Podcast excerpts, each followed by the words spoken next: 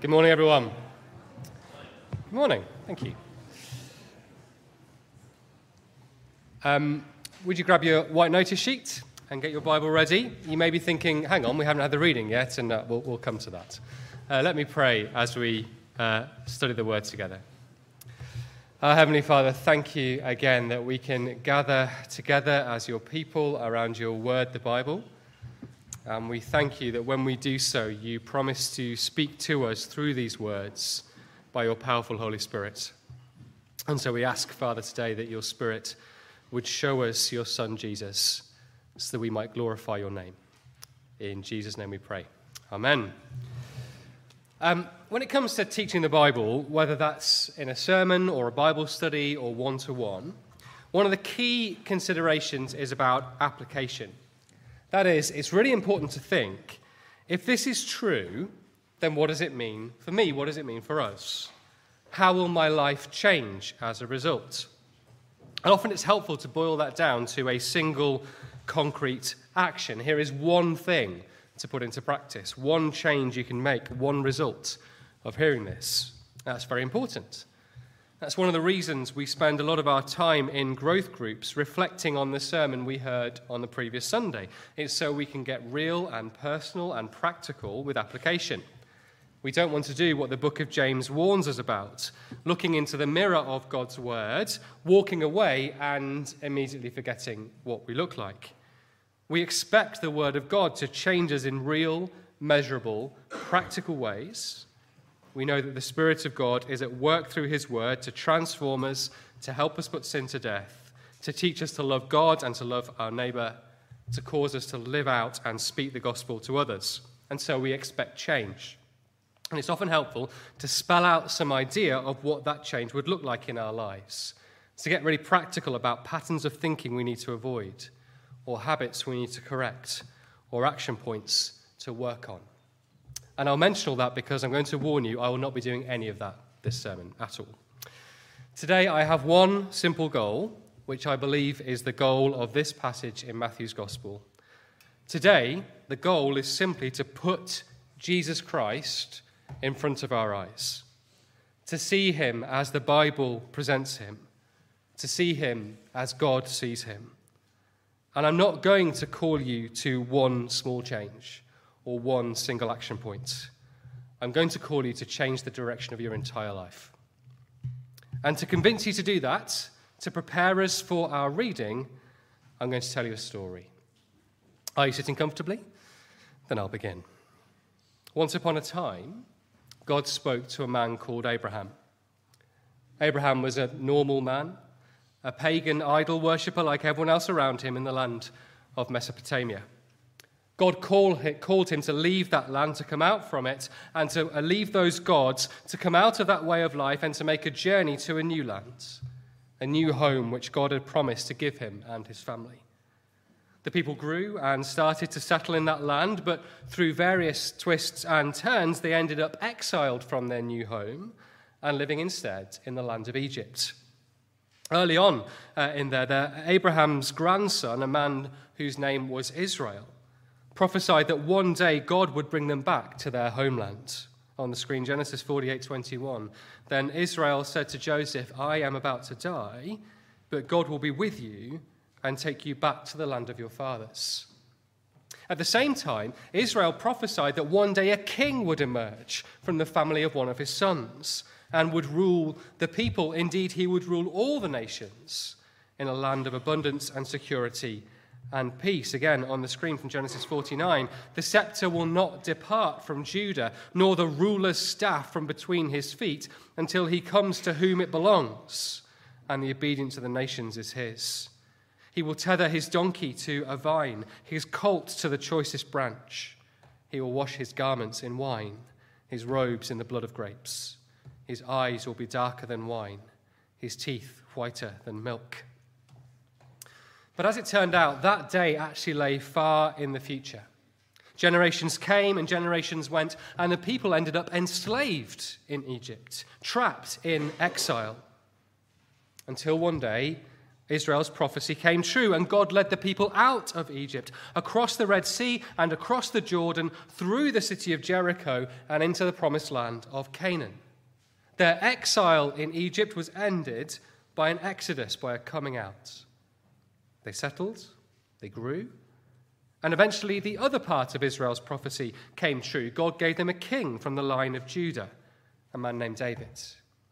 David brought security and prosperity to the nation, and he built a city called Jerusalem to be the new capital. But strangely, his own life was not easy. In fact, it seemed to mirror something of that earlier story of Israel. More than once, he was exiled from his own land and from his own city in 2 Samuel 15 to 20, we read that his own son Absalom rebelled against him and he was sent barefoot and weeping back over the river Jordan to the Mount of Olives, although a friend of his did bring him a couple of donkeys to ride on for a bit. God, in time, defeated that rebellion and brought David back in triumph over the Jordan again. His exile was ended by an exodus and he brought his band of faithful disciples back to Jerusalem to sit on his throne once more. And did I mention he did all that on a donkey? Over time, the people learned to remember this story the story of exile ended by Exodus. They celebrated the Passover to remember how God sent his judgment on the idolatry of Egypt and yet rescued his own people through the death of a sacrificial lamb. And so, around Passover time, they would process up to the temple in Jerusalem, retracing the steps of that exodus back home. And they would sing songs as they did it. They would sing, in fact, Psalms 113 to 118, which became known as the Egyptian Hallel, the Egyptian praise. In fact, would you turn with me to Psalm 118? It's on page 616 of your red Bibles. And let's hear one of the songs they sang as they celebrated that their exile had been ended by an exodus. Psalm 118. when you get there, just uh, skim your eyes down the first few verses. They are words of praise and thanksgiving to the God whose love endures forever. Do you see? They keep saying that. His love endures forever. His love endures forever. How do we know? Because verse 5 this is the God who sets his people free. In verse 7, he is the God who leads them in triumph over their enemies. And so now, verse 19, they can enter the gates of righteousness, the city of their king. In verse 22, that king is like a stone that was rejected by people, and yet it is the capstone, the cornerstone of their new secure homeland. And so they sing, verse 25, O Lord, Save us, O Lord, grant us success. Blessed is he who comes in the name of the Lord. From the house of the Lord we bless you. The Lord is God, and he has made his light shine upon us. With bows in hand, join in the festal procession up to the horns of the altar. That word, save us, in verse 25, in Hebrew is Hoshiana, Hosanna. It is a cry for the end of exile. It is a plea for a new exodus. Oh, come and save us, please. Hosanna.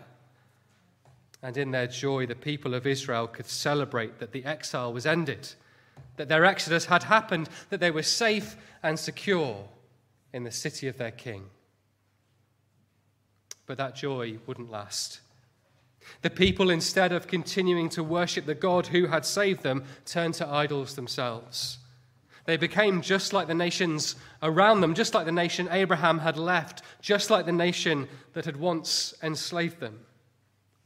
And so the people were sent into exile again. Once again in a foreign country in the north, in Babylon, far from home, under God's judgment. But God hadn't finished with them yet. Once again, he sent prophets like Israel back in Egypt to teach the people that God's grace hadn't run out that despite their sin and rebellion, he would one day bring them back home. Isaiah told of a day when the mountains would be laid low to make a single flat highway to, for God to lead his people back to the promised land. That Jerusalem, which would be destroyed by foreign armies, would one day be rebuilt and that the king would once again welcome all nations to his kingdom.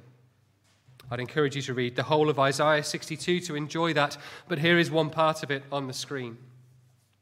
Pass through, pass through the gates. Prepare the way for the people. Build up, build up the highway. Remove the stones. Raise a banner for the nations. The Lord has made proclamation to the ends of the earth. Say to the daughter of Zion, See, your Savior comes. See, his reward is with him, and his recompense accompanies him. They will be called the holy people, the redeemed of the Lord, and you will be called sought after, the city no longer deserted. And that day came. The people's exile ended in Exodus. They came out from Babylon and returned to rebuild the walls of Jerusalem. They appointed a priest, a man named Joshua, a name which means the Lord saves. But somehow things didn't quite seem right. The temple was small and unimpressive. The work was slow, and the city was vulnerable. They didn't have a king yet, only a governor by the name of Zerubbabel. And yet, into this mini exile, this mini, mini exodus, a prophet called Zechariah spoke of a bigger, of bigger and better things to come. He gave the people a vision of Joshua, the high priest, clothed in spotless white garments, able to serve in the temple forever. He told Joshua that he was going to send a servant, someone called the branch, who would be able to remove the sins of the whole nation in one single day. You can read that in Zechariah chapter 3. He gave them a vision of Zerubbabel rebuilding the temple with a cornerstone as the people shouted songs of praise and blessing in Zechariah 4. Strangely, he also gave them a vision of Joshua, the priest, being crowned like a king in Zechariah 6. And we'll pick up the story in Zechariah 8. Will you turn there with me? Uh, page number 954, that says 954 in your Bibles.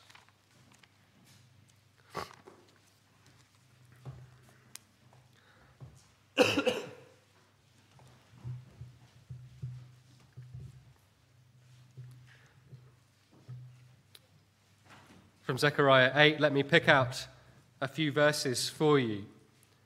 Look at verse 3. This is what the Lord says I will return to Zion and dwell in Jerusalem. Then Jerusalem will be called the city of truth, and the mountain of the Lord Almighty will be called the holy mountain. Look at verse 7. This is what the Lord Almighty says I will save my people from the countries of the east and the west. I will bring them back to live in Jerusalem. They will be my people, and I will be faithful and righteous to them as their gods. Look at verse 20. This is what the Lord Almighty says Many peoples and the inhabitants of many cities will yet come, and the inhabitants of one city will go to another and say, Let us go at once to entreat the Lord and seek the Lord Almighty. I myself am going. And many peoples and powerful nations will come to Jerusalem to seek the Lord Almighty and to entreat him. God spoke of a time when the exile of his people and the exile of every nation would be ended by an exodus. You see, the exile in Babylon was physically over, but the people were still waiting for the return of God, their king, for when the relationship between them would be fully and finally healed, for when the cornerstone of the true temple would be laid, for when the nations would come to enjoy the salvation of the king. When would that happen? Well, Zechariah also gave them something to look out for, a sign for when that day would come. Look at Zechariah chapter 9, verse 9. Rejoice greatly, O daughter of Zion. Shout, daughter of Jerusalem. See, your king comes to you, righteous and having salvation, gentle and riding on a donkey, on a colt, the foal of a donkey. I will take away the chariots from Ephraim and the war horses from Jerusalem, and the battle bow will be broken. He will proclaim peace to the nations. His rule will, extend, will extend from sea to sea and from the river to the ends of the earth. Exile will be ended by Exodus. The king, the king will come back to his city, riding a donkey, leading people from every nation home and granting them peace. Sally is going to come and give us our reading. If you turn to page 988 in your Bibles, We're going to read from Matthew 21, verses 1 to 11. Matthew 21, verses 1 to 11. As they approached Jerusalem and came to Bethphage on the Mount of Olives, Jesus sent two disciples, saying to them, Go to the village ahead of you, and at once you will find a donkey tied there, with her colt by her. Untie them and bring them to me. If anyone says anything to you, Tell him that the Lord needs them, and he will send them right away. This took place to fulfill what was spoken through the prophet. Say to the daughter of Zion, See, your king comes to you, gentle and riding on a donkey, on a colt, the foal of a donkey. The disciples went and did as Jesus had instructed them. They brought the donkey and the colt, placed their cloaks on them, and Jesus sat on them. A very large crowd spread their cloaks on the road, while others cut branches from the trees and spread them on the road. The crowd that went ahead of him and those that followed shouted, Hosanna to the Son of David! Blessed is he who comes in the name of the Lord! Hosanna in the highest! When Jesus entered Jerusalem, the whole city was stirred and asked, Who is this?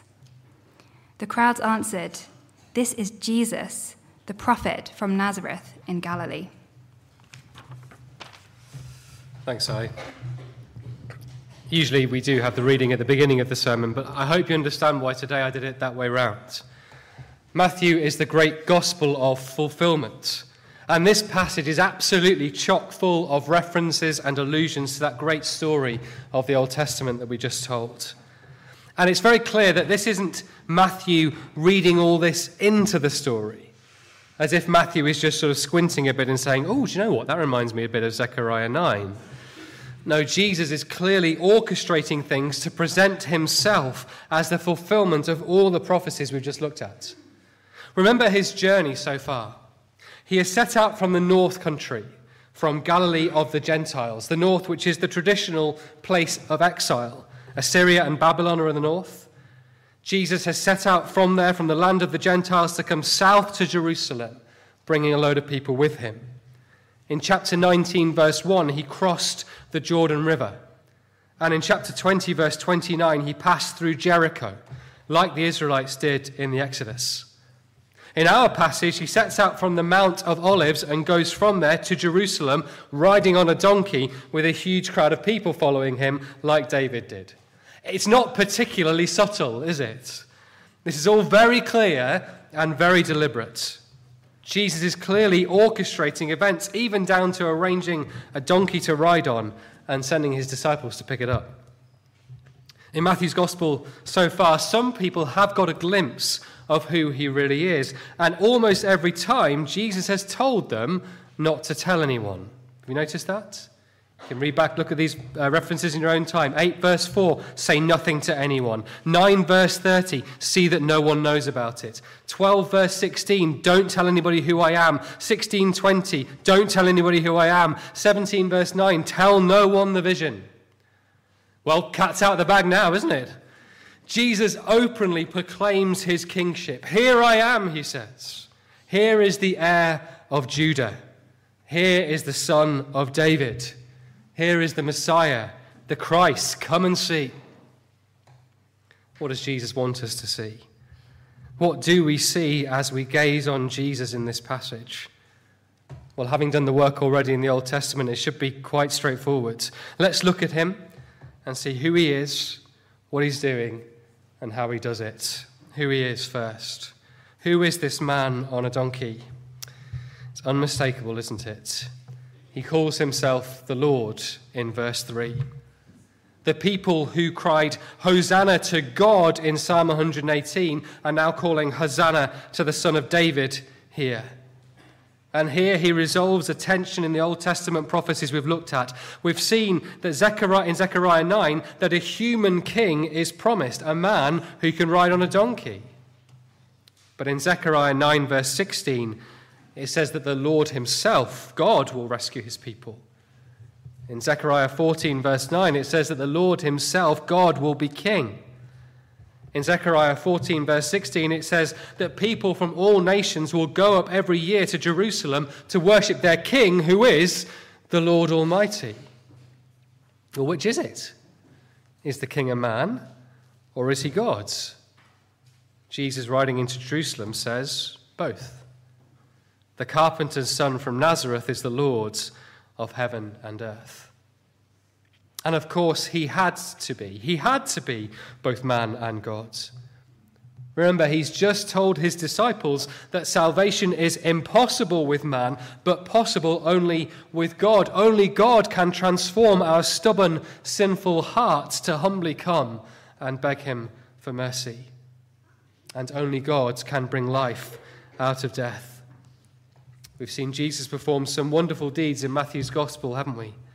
We've just seen him give sight to the blind with a single word to reconnect an optic nerve to the retina, to restore crystal clarity to a lens fogged with glaucoma or cataract or whatever it was. Who else could speak and bring about this restoration except the God who once spoke to invent the human eye in the first place? As Jesus said to John the Baptist in Matthew 11, when John asked him, Are you the one who was to come, or should we expect someone else? Jesus replied, the blind receive sight, the lame walk, those who have leprosy are cured, the deaf hear, the dead are raised, and the good news is preached to the poor. Who else could it be? But those miracles, wonderful though they are, only pointed to the true and greater miracle that Jesus came to achieve to bring sinners like the rich young man and the 12 glory obsessed disciples and two blind beggars and you and me into the kingdom of heaven. It would take nothing less than the recreative power of God to achieve that. We'll come back to that later. But notice too that there, those earlier passages were not content to describe the coming king just as Israel's Messiah or as their local tribal deity. No, the Creator God is the Lord of the whole earth and the king in the line of David would rule over all nations. He would be a light indeed to all nations. This recreative power is too much to be confined to one country and one people. Jesus comes into Jerusalem to offer recreation to the whole world. But what is that power for? What is he doing? He's already said that Jesus already said that he has come to give his life as a ransom for many. And I suspect for many people in this room, that is a very, very precious truth. To know that Jesus on the cross has taken the penalty for our sin, has taken for, on himself the wrath we deserve for our rebellion against God, so that we can be restored to friendship with God and given hope for eternal life. That is wonderfully liberating news. And if you don't know that news for yourself today, excuse me, then please come and talk to me afterwards. I'd love for you to know that good news for yourself. But if that is your understanding of what Jesus came to do, I hope you can see from what we've read in the Old Testament that a much bigger thing is happening than simply the offer of personal salvation. Jesus is bringing to fulfillment all the patterns and pictures of the Old Testament, which are much richer and deeper and better than we might think. Think about what we've seen. We've seen time and time again that this world is trapped, enslaved to sin and idolatry, and therefore in exile, far from God's, banished uh, from Him since the day Adam and Eve walked out of the garden. We are beset by enemies, demonic powers that tempt and rule and enslave us. And we also have an enemy within, a heart which is bent towards evil. We live in a world which is hard and unyielding and difficult and frustrating. We have rulers who are sinful and selfish and incompetent. And by the way, I would have said that at any point in human history, not just now. It's not just that we are sinners who need forgiveness, we are exiles who need to come home. We are slaves who need the redemption of a perfect sacrifice. We are unclean and need the intercession of a great high priest. We are ruled by foreign powers and need the rescue of a powerful king. Well, he's here. Here is the Lord coming out from heaven to seek and save his banished people. Here is the Lion of Judah. Here is the Lamb of God. Here is the great high priest, the new Joshua. Here is the conquering king, the new David. He has come to end our exile with an exodus, to bring us home to God. But how is he going to do it? If you were very, very eagle eyed, and I'm, I'm, rather impressed if you notice this, you'll see that when Matthew quotes from Zechariah 9, he misses a line. Did you spot that? Keep Matthew 21 uh, in front of you, Matthew 21, uh, verse 5, and let's put Zechariah 9, verse 9 back on the screen.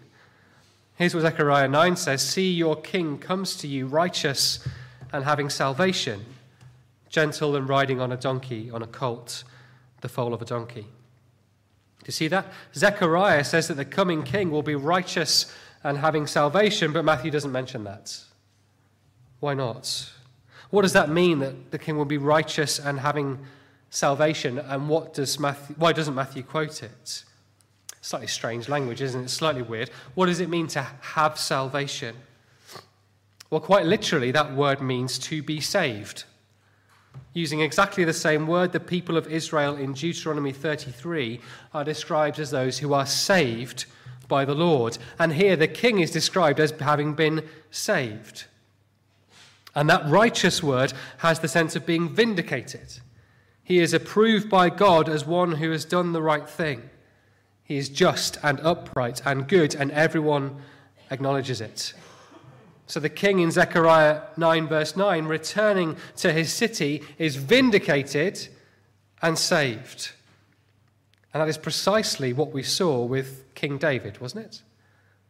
Absalom, his son, had spread malicious rumors about him soured his reputation among the people, and cast him into exile. But when David's exile ended with Exodus, David rode back into Jerusalem vindicated as one whom God approved, as someone who was in the right, and saved, rescued from his enemies. The king had gone through an awful ordeal. He was rejected and his reputation has been trashed, but he's come through it. God has saved him and now his exile has turned to Exodus.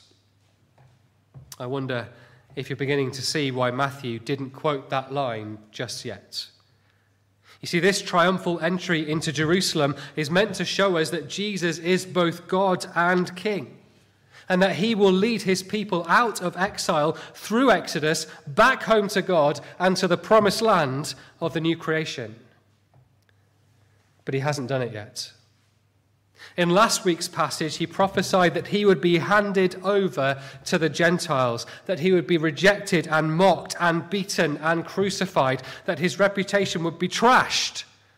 In fact, that he would go into his own exile, like Israel, like David, that he would be cut off from his people. In fact, that he would be under the judgment of God himself that he would bear in his own flesh and in his own soul the pain of banishment from God, that the judgment for idolatry would be poured out on him. And yet he also prophesied last week that he would rise again, that God would vindicate him as righteous and worthy to be the ruler of all the nations, that he would be saved from death and brought home, but not this time to the earthly Jerusalem no, this mini Exodus in Matthew 21 is a shadow and a rehearsal for the real thing.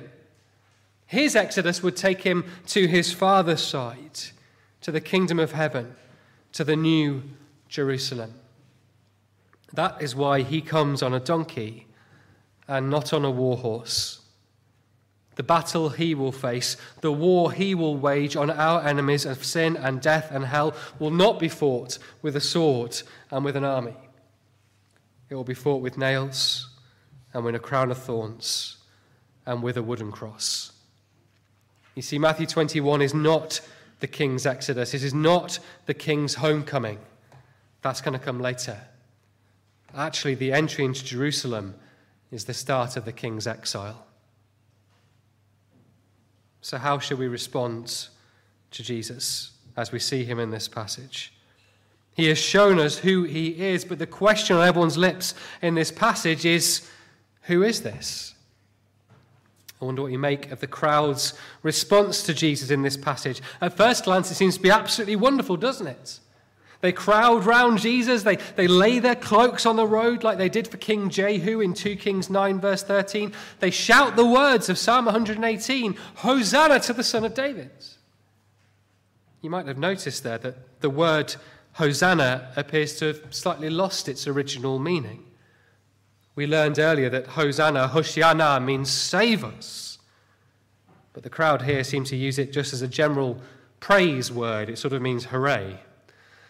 That happens in English all the time. The English word goodbye, for example, comes from the phrase God be with you. But we don't really think about that anymore, do we? We just say goodbye. It's just a word. That's happened here over a thousand years or so with the word Hosanna. It used to mean save us, now it just means hooray. But leaving that aside for the moment, just now, the crowd look like they're playing their part well, don't they? They're in Jesus' procession, like the returning exiles who are being brought back home in a new Exodus. And they're singing praise to their king, and they're making such a ruckus about it that the whole city takes notice. Look with me at verse 10. When Jesus entered Jerusalem, the whole city was stirred, literally, by the way, shaken like as in an earthquake, and asked, Who is this? The crowds answered, This is Jesus the prophet from Nazareth in Galilee. What do you think? What do you think about the crowd's answer? It's right. It's true, isn't it? He is a prophet from Nazareth in Galilee. But I wonder, as Sally read it, whether you heard it as a massive anticlimax. Jesus could not be clearer. He is not just a prophet. He is the promised priest king. He is God himself come to rescue and to rule through his exile on the cross and his exodus to his Father's right hand. And yet, as we'll see next week and in the weeks to come, it's not just this crowd that gets him wrong. In verse 5, Matthew quotes from Isaiah 62 Say to the daughter of Zion, say to Jerusalem, Here is your king, here is the son of David, who is the son of man, who is the son of God. I wonder if you turn forward with me finally to Matthew 27 and see what Jerusalem says back. Matthew 27, page 999.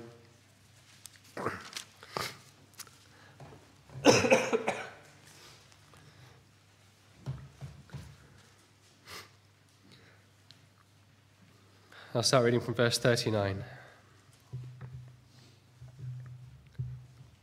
Jesus on the cross.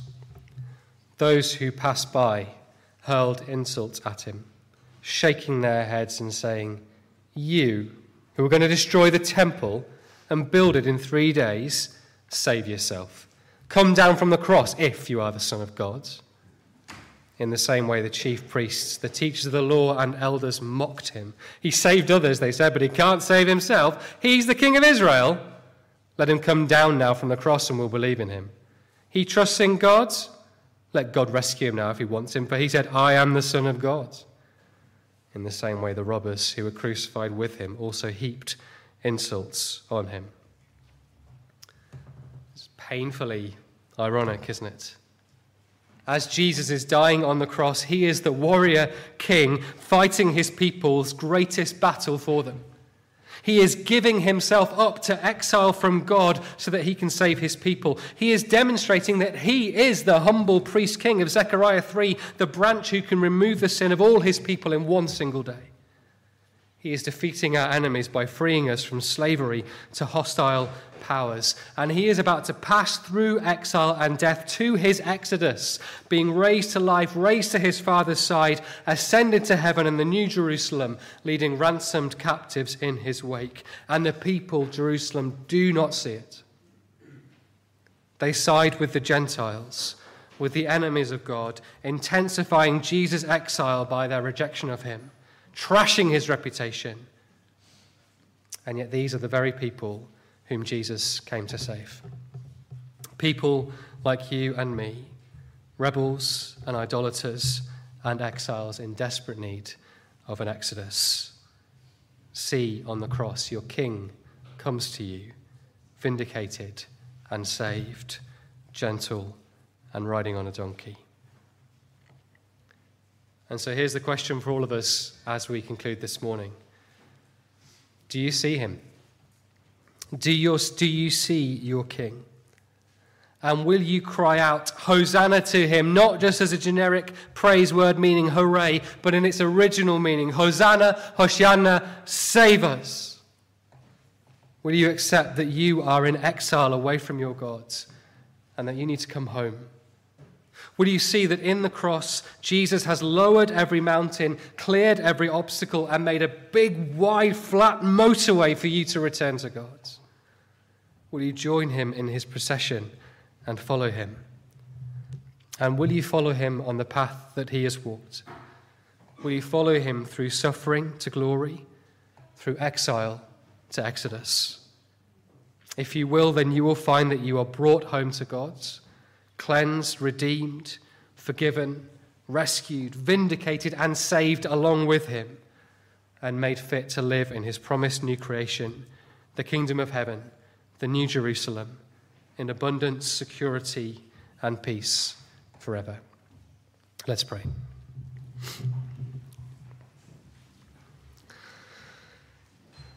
Heavenly Father, we want to see Jesus. We want to see him as he really is.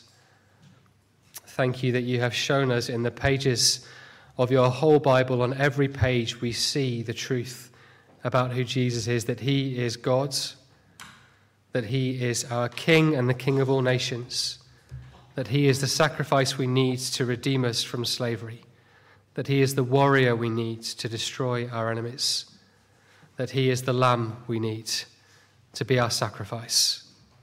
Thank you that He has removed the sins of His people in one single day on the cross. And we pray, Father, that as we look at the cross, we would see it clearly, that we would see Jesus for who He really is, and we would cry to Him, Hosanna, save us. In Jesus' name, Amen.